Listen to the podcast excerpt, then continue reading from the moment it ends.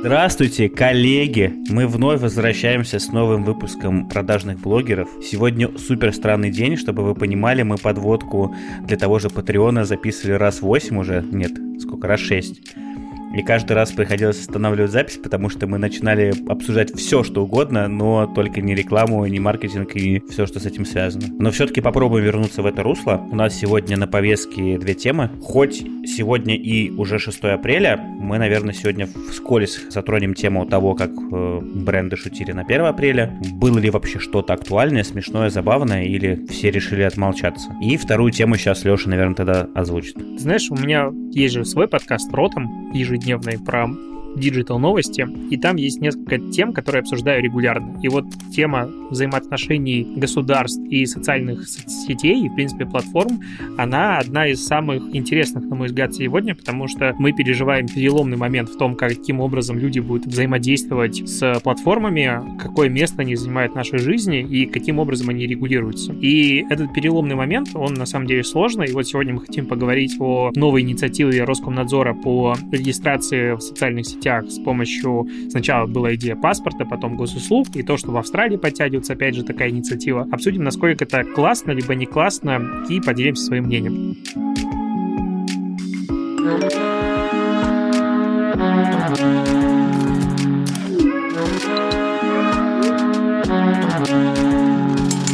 Хорошо, давай начнем с первой темы, тогда 1 апреля. Не знаю, как у тебя, у меня сложилось стойкое ощущение того, что активности от компаний, от брендов вообще в целом становится сильно меньше. И в этом году единственная шутка, которую я слышал с каждого угла, в принципе, как и год назад, что у тебя спина белая. Вот это, мне кажется, неизменная шутка, которую просто в комментариях под каждыми постами, которые я выкладывал 1 апреля, постоянно приходили ее писали. Что касается брендов, то я помню прекрасно, как это было в 16-17 годах, когда еще Telegram прям только-только развивался каналов про рекламу было не так уж много, и у меня буквально вся личка в эти дни была завалена вот э, с 31 на 1, вся личка была завалена сообщениями там разных маркетологов, которые прислали примеры того, как креативно, а иногда и не очень, компании шутили э, в своих соцсетях. И вот, о чудо, в этом году количество таких людей сократилось буквально там до 4-5 человек. В тот день, ну, что я могу выделить, да, я просто помню, что в этот день я писал то, что пошутил Алиэкспресс, пошутил московский этот департамент транспорта, пошутил Сбер. Не, шутила на самом деле много,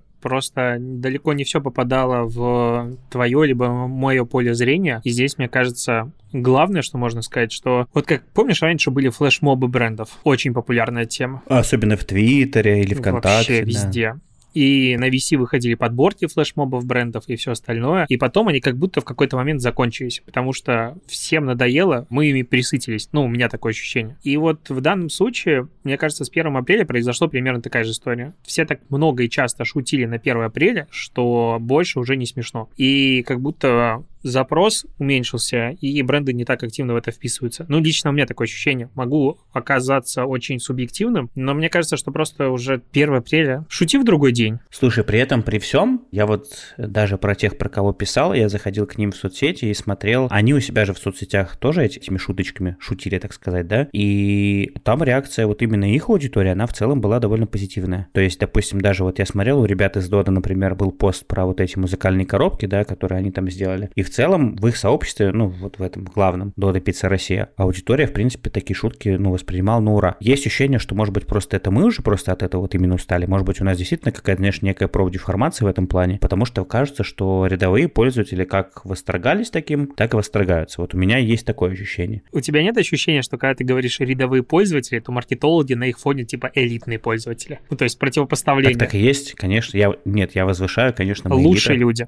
Лучшие люди. Ну, вообще, как бы маркетологи это лучшие, ну, маркетологи, пиарщики, айтишники, дизайнеры, ну, кого я еще забыл? Это вообще, это элита нашей страны. За нами будущее. Копирайтеры. Я уверен, что таргетологи ну, да, обидятся. Да. Нет, я отношу таргетологов на самом деле. Администратор Инстаграм. О, да, да, да, администратор Инстаграм, это, конечно, да. Я знаю, что хочу вспомнить в разрезе этого. У нас же на 1 апреля у меня стойкое ощущение того, что раньше такого не встречал. Раньше у нас компании как делали, они всегда шутили на 1 апреля. Ты, наверное, сейчас понимаешь, да, какой я пример хочу провести. У нас есть пример ВК, который, я, я правда так и не понял, либо это было спланировано, может, ты мне объяснишь, либо это было случайно. И у нас еще есть вместе с этим, может быть, ты видел пример Volkswagen. Volkswagen of Да, да, что типа они для продвижения типа электроавтомобилей на рынке США, они переименовали свое американское подразделение в Volkswagen. И это было тоже 31 числа или даже 30, а 1 апреля они сказали, что все это шуточка, извините, ничего мы не переименовываем. То же самое было из ВК, которые там 30, по-моему, или 31 марта в Питере билборды появились, на которых было написано, что скриншот отзывов из App, ой, из App Store, по-моему, да, или даже из Google Play, где люди писали, что типа, когда же уже обновят это приложение? И ответ разработчика там был, что типа, скоро, скоро. Вот я, честно говоря, не знаю, логичным ли тебе кажется использование инфоповодов в таком ключе?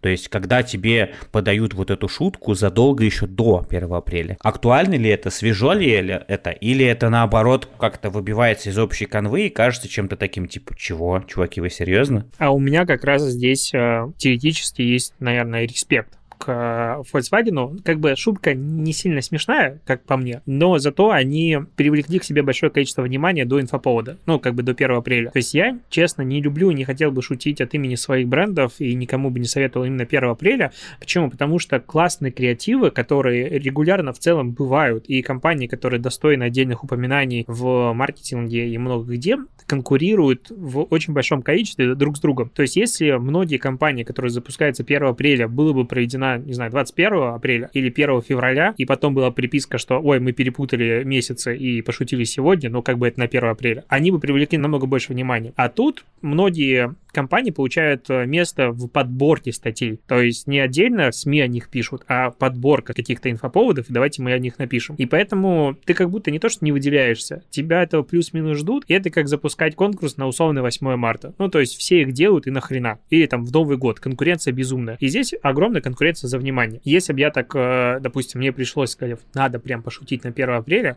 я пошутил 1 февраля. И сказал бы, это не трогай, это тебе на 1 апреля. Какая-нибудь такая история тупая, но я бы выделился. Об этом бы говорили. Ну, то есть компании же шутят для того, чтобы привлечь себе внимание. А еще, кстати, есть ощущение, что в этом году меньше шутили, потому что у нас все еще есть пандемия. Ну, Google, например, отменил шутки. У нас же даже в чатах ребята обсуждали, что есть компании, которые в этом году активности, в том числе русскоязычные, которые активности минимизировали просто потому, что, ну, в такой год, типа, какой смысл шутить в этот год? Лучше давайте там займемся полезным более делами какими-то. Я об этом недавно писал, и мне в комментариях э, правильно очень указали, что, ну, как бы год тяжелый, и поэтому люди хотят отвлечься. Не будем же мы целый год говорить о пандемии и дальше, и дальше, и дальше. И типа вот мы супер серьезно на серьезных щах. И тут зависит, мне кажется, от компании. То есть от того, какое же все-таки это шутка. Потому что, с одной стороны, шутить сейчас действительно все еще не так хочется. Конечно, это не прошлое 1 апреля, но все равно вокруг много контекста не самого радужного, и в это время, если ты шутишь, можно сказать, типа, чуваки, тут люди вокруг умирают, а вы шутите, какого хрена? С другой стороны, то, что мы живем живем уже год в самоизоляциях, пандемиях и так далее, не значит, что люди не хотят от этого отвлечься. Наоборот, типа люди настолько от этого устали, что хотят сейчас забыться и что-то другого. То есть здесь очень диаметрально противоположные мнения встречаются, и у меня нет ответа, какой правильно. В конце этой темы, наверное, хочется поговорить как раз о том, стоит ли вообще брендам, в принципе, участвовать в таких ожидаемых активностях, как 1 апреля,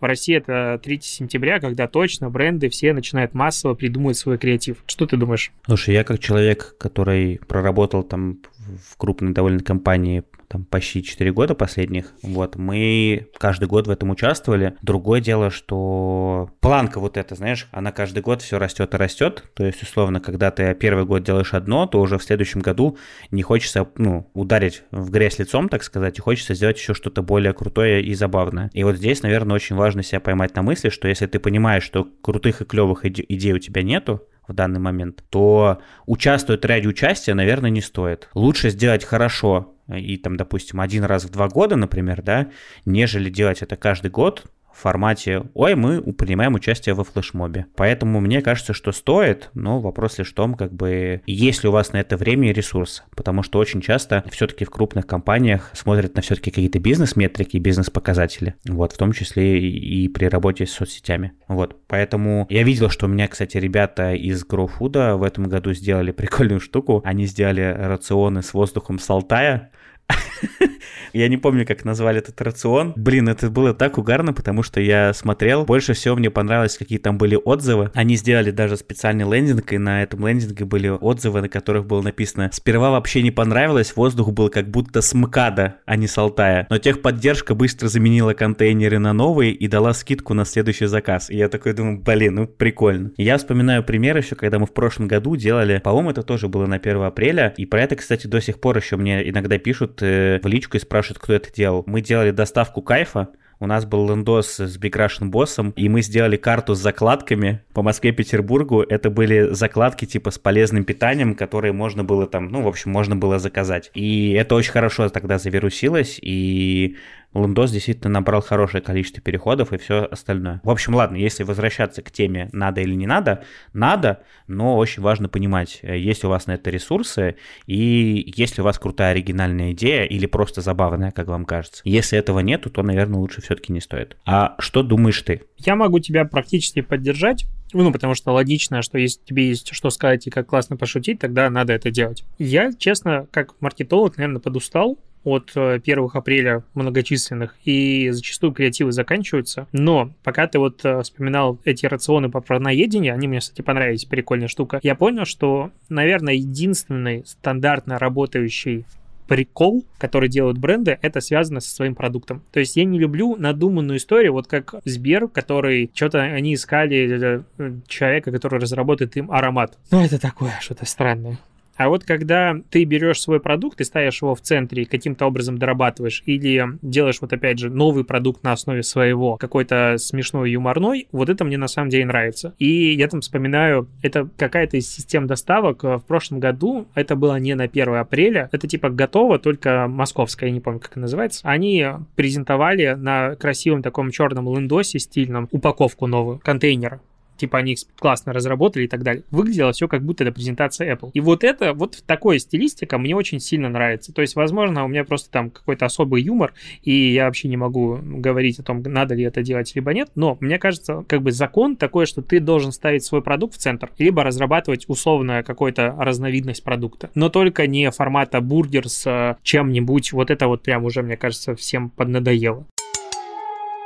Ну что, переходим ко второй теме нашего подкаста. Поговорим про регулирования социальных сетей со стороны государства и вообще взаимоотношения вот этой тонкой материи того, каким образом платформы должны отвечать на запрос общества, либо они должны, и они должны олицетворять, не знаю, свободу интернета, анонимности. С чего все началось? 25 марта Роскомнадзор предложил, а мы знаем, как быстро эти предложения и инициативы преобразовываются в законы, регистрацию в социальных сетях сначала по паспорту, после того, как все немножечко подошалели, упростили и предложили все-таки делать регистрацию через госуслуги госуслуги через верифицированный профиль. За последний год э, количество людей, которые начали пользоваться госуслугами заходить туда на регулярной основе, выросло в России в два раза. То есть в целом они есть у большого количества регулярных пользователей социальных сетей. И это был первый звоночек, на мой взгляд, потому что страны разные и смотрят на социальные сети уже давно и понимают прекрасно, насколько большая сила есть у социальных сетей и как они могут влиять на общество любой страны, не только России. И, допустим, в Австралии буквально в конце прошлой недели тоже появилось обсуждение нового законопроекта, в рамках которого предлагается регистрировать пользователей в социальных сетях только при предоставлении 100 идентификационных баллов.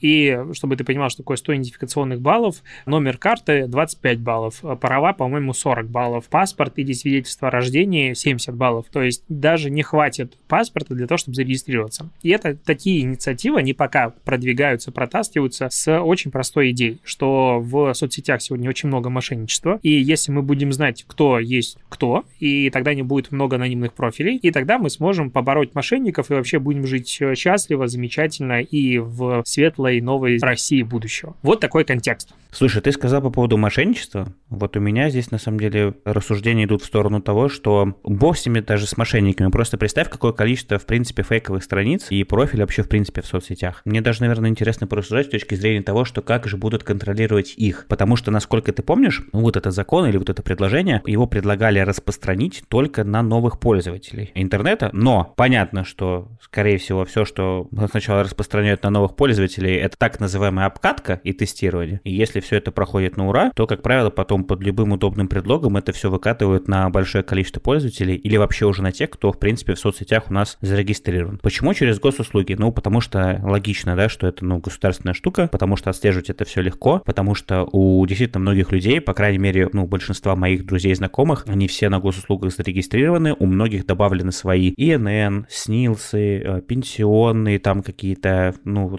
документы на машину, ИП и прочее.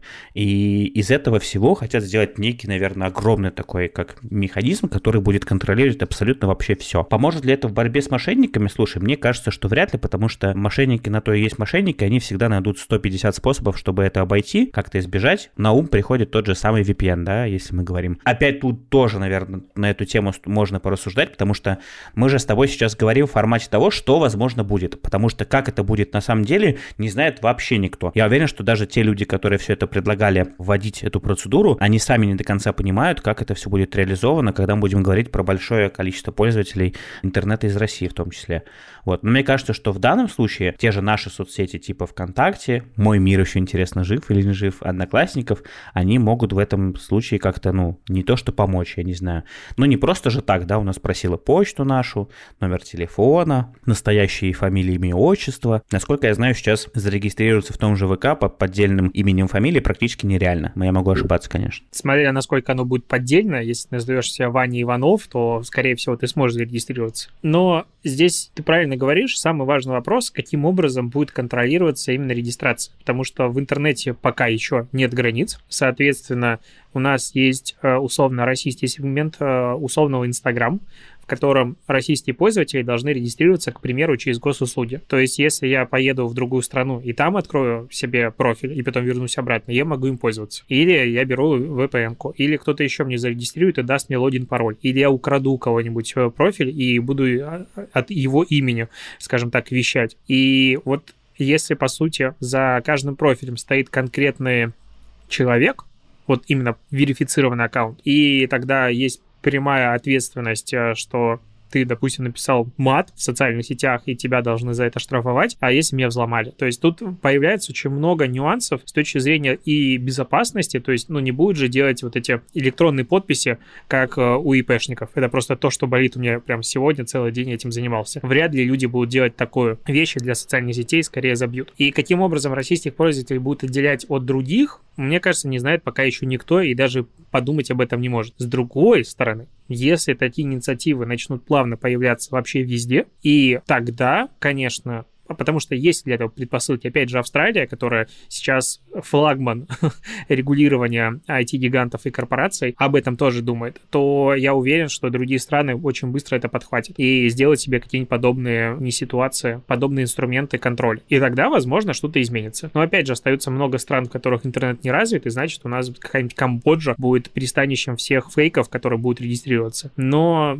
все равно еще много очень нюансов. Что делать с текущими пользователями? Возможно, там будет какие-то несколько уровней аккаунтов в социальных сетях. То есть ты зарегистрировался и, допустим, можешь только потреблять контент, у тебя нет возможности комментировать, реагировать, подписываться и отправить сообщения. Хочешь подтвердить? Пожалуйста, вот тебе следующий доступ. Пойдут ли на это социальные сети? Последний пример, что в 2019 году слили 533 миллиона профилей с номерами телефона из Фейсбука. И когда у тебя просто слили... Сейчас же на днях даже была вот это. Это был слив в 2019 году. Сейчас э, просто эту базу начали раздавать бесплатно. То есть она появилась в январе этого года, года, и вот сейчас начали раздавать бесплатно, то есть ее можно скачать и просто находить по айдишнику номера телефонов людей, типа и Цукерберга там номер нашли. И вот когда ты смотришь, как сливает оттуда инфу, как-то грустно становится, и не хочется туда свой паспорт загружать. Подожди, вот то, что ты привел в пример, это же из Фейсбука вытянули. Я просто не могу себе представить, чтобы такое сделали с госуслугами. Ну, то есть ты за вот эти все годы хоть один пример слышал про то, что с госуслуг вытаскивали какие-то, ну, базы? С госуслугами нет, а вот э, с регистрацией ИП почему-то есть. И ты еще в базу базах не появился, тебе уже начинают звонить. И много есть э, сервисов для пробивки, которые достают данные оттуда, откуда они как бы не должны были доставать. Это уже другая проблема. То есть, типа, ты же сам понимаешь, что вот есть у нас вот э, куча сервисов, Блин, я просто не помню, кто говорил. У Дудя же, да, по-моему, было интервью или с кем? С кем он так говорил, что да на самом деле пробить эти данные вообще ничего не стоит. 30 рублей или сколько там, 50 рублей, и тебе достанут одни данные. Там 2000 рублей, тебе вообще полную детализацию всего тебе достанут. И я тебе даже больше скажу. Я тут, знаешь, что недавно с удивлением узнал? Мне ребята рассказали, что заплатив еще пару тысяч, тебе сделают даже все биллинги того, вплоть до того, где ты сейчас находишься, э, там чуть ли не со 100 метров э, дислокации, типа точностью. То есть, условно, Я просто раньше думал, допустим, а вот как меня могут найти, допустим, если я не живу по месту прописки? А мне ребята говорят, ты смеешься? Уже давно за полтора косаря можно все эти данные вытянуть у сотовых операторов, тебе сольют и будут знать, где ты находишься. Я такой думаю, ни хрена себе. А я даже не знал про то, что такое может быть в принципе. А оказывается, вот оно, видишь, существует. Это, наверное, тоже, знаешь, такая теневая сторона вот этого всего. Как это будет, мы сами до сих пор не понимаем и не знаем. Я говорю, что и, скорее всего, те, кто это предлагает, тоже не знают. Я бы, наверное, еще поговорил с точки зрения того, а как же здесь будут себя вести те же бизнесы, бизнес-аккаунты. Допустим, вот давай пример рассмотрим, что первое приходит на ум, Инстаграм, да. Вот у нас есть куча бизнес-профилей. Единственное, что мне сразу приходит ассоциация, это как вот помнишь, устроен центр, господи, как центр аккаунтов, да, по-моему, в Фейсбуке, когда ты привязываешь один аккаунт, и к нему можешь уже между вот этим основным аккаунтом можешь переключаться между своими теми же бизнес-страницами. Возможно, здесь будет то же самое. Как это будет в разрезе того, как Инстаграм и тот же Фейсбук будет договариваться там у нас с нашими Они властями? уже, смотри, они уже к этому идут. И сейчас ты не можешь открыть э, нормально новый рекламный кабинет в Фейсбуке, не добавив туда ИНН. Ну, как бы он тебя спрашивает, товарищ, а подскажи его.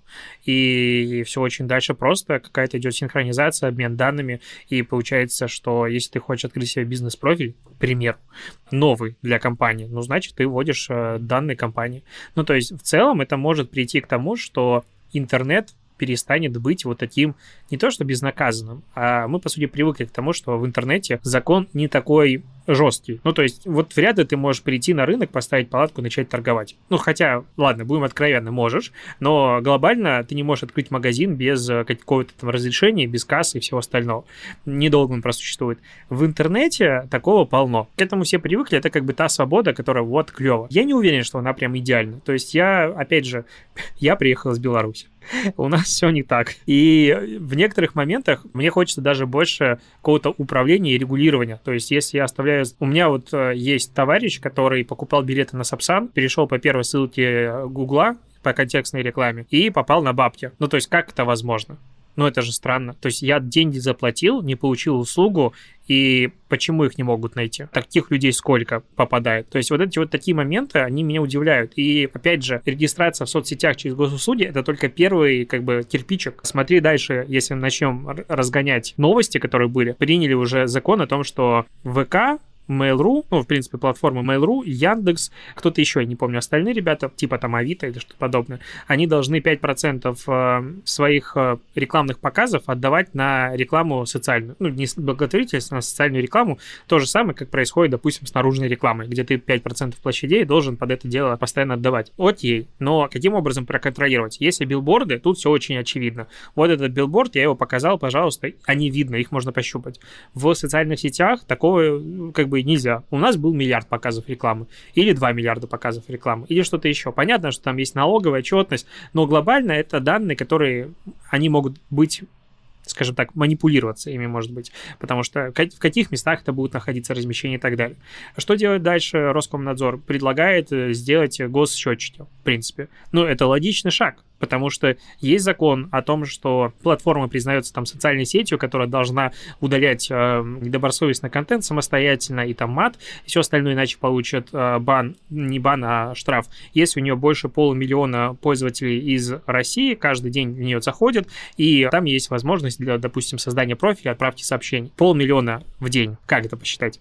Это накрутить легко, на самом деле, если честно. Ну, накрутить, не накрутить. Я имею в виду о том, что законы принимаются уже под э, базу того, что должен стоять госсчетчик, который будет учитывать количество посещений. Иначе, ну, как бы, очень сложно сказать, а у меня 490 тысяч. Ну, и что там, Яндекс Метрику или что это еще? Или Яндекс Метрика буду манипулировать. Поставлю какой-нибудь фреймворк, который будет каждый второго учитывать. Ну, не знаю, отображать счетчик. Еще какие-нибудь истории. То есть такое может происходить. Поэтому должны ставиться тогда, соответственно, тех же госуслуг счетчики. И мы приходим к тому, что у тебя, если есть сайт, значит, через госуслуги. Регистрируешься через госуслуги. И, по сути, это может оказаться глобальной точкой входа вообще везде. Вот как сейчас все регистрируются через Google, Facebook и Apple, дальше мы будем регистрироваться через госуслуги. Слушай, с одной стороны, я не вижу в этом ничего плохого, и мне кажется, что это верно, даже это нормально. А с другой стороны, все равно есть такое ощущение, как будто, знаешь, мы под неким колпаком в конце концов окажемся. Я не очень хочу проводить параллель с тем, как э, там Роскомнадзор замедлял работу Твиттера в России, что мы с тобой, кстати, так и не успели обсудить, но не суть.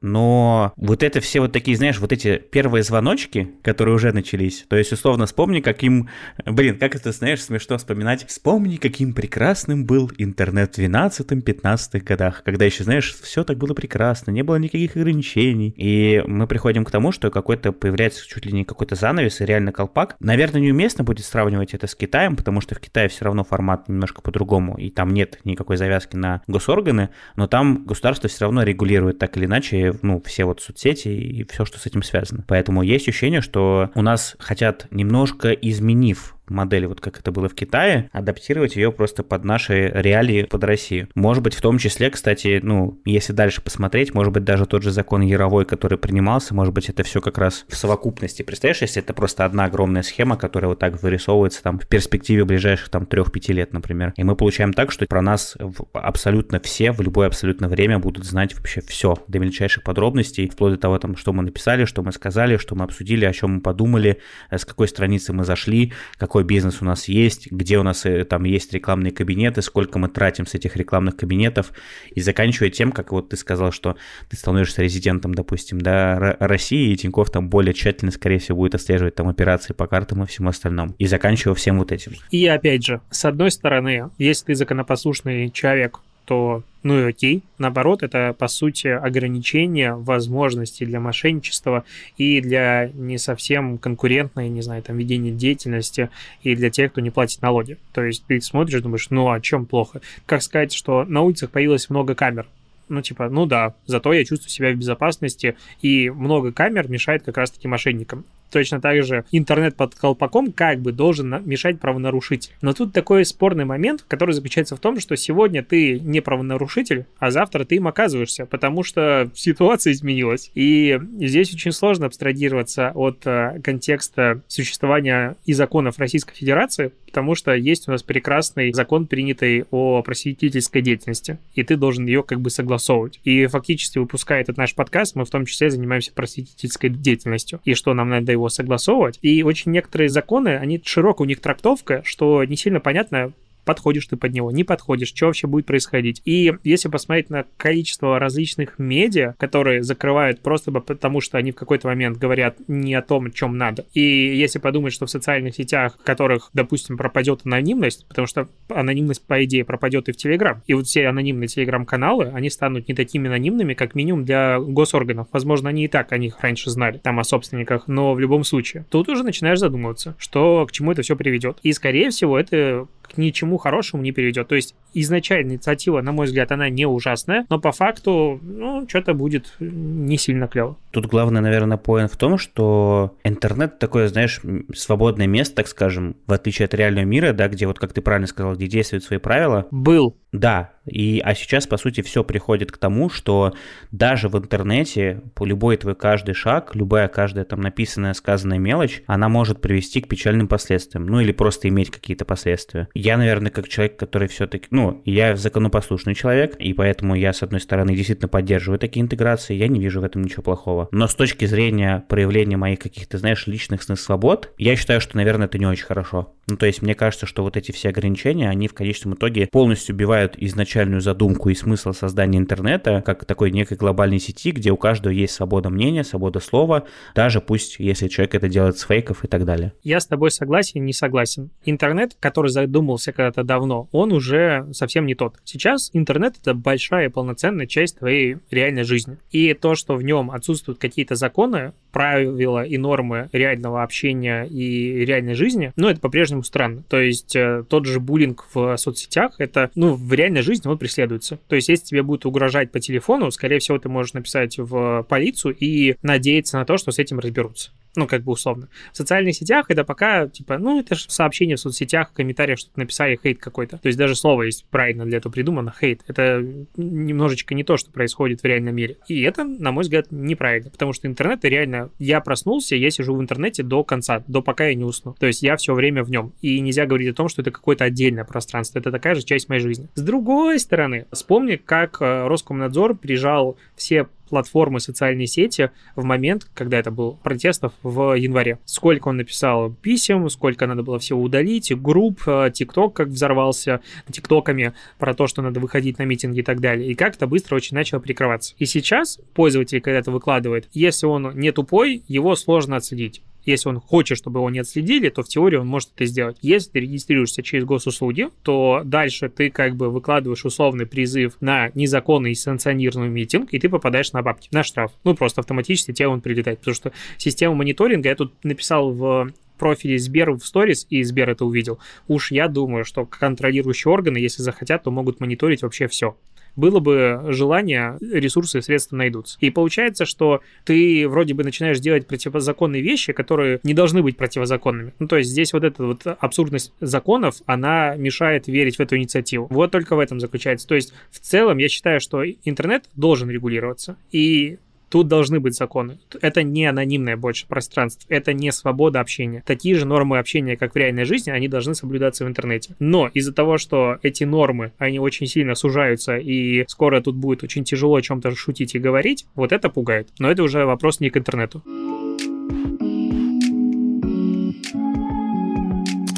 Ну что, это был подкаст «Продажные блогеры». В этот раз мы много обсуждали и рассуждали на тему будущего и настоящего. Я надеюсь, что вам было интересно, как и всегда. Поэтому ждем, конечно же, отзывы в Apple подкастах. Э, можно подписываться и ставить лайки в Яндекс Музыке или писать в наш чатик в Телеграме. Полная версия этого подкаста, в которой всегда появляется дополнительный сюрреализм и обсуждение за жизнь, есть у нас на Патреоне видеоверсия. Там можно полюбоваться любоваться на нас красивых. И, разумеется, напоминаю о том, что наш подкаст существует и так прекрасно работает благодаря бесплатной безлимитной платформе для подкастов mave.digital. Mave.digital — лучшее, что есть для подкастера сегодня. Все, пока-пока. Thank you.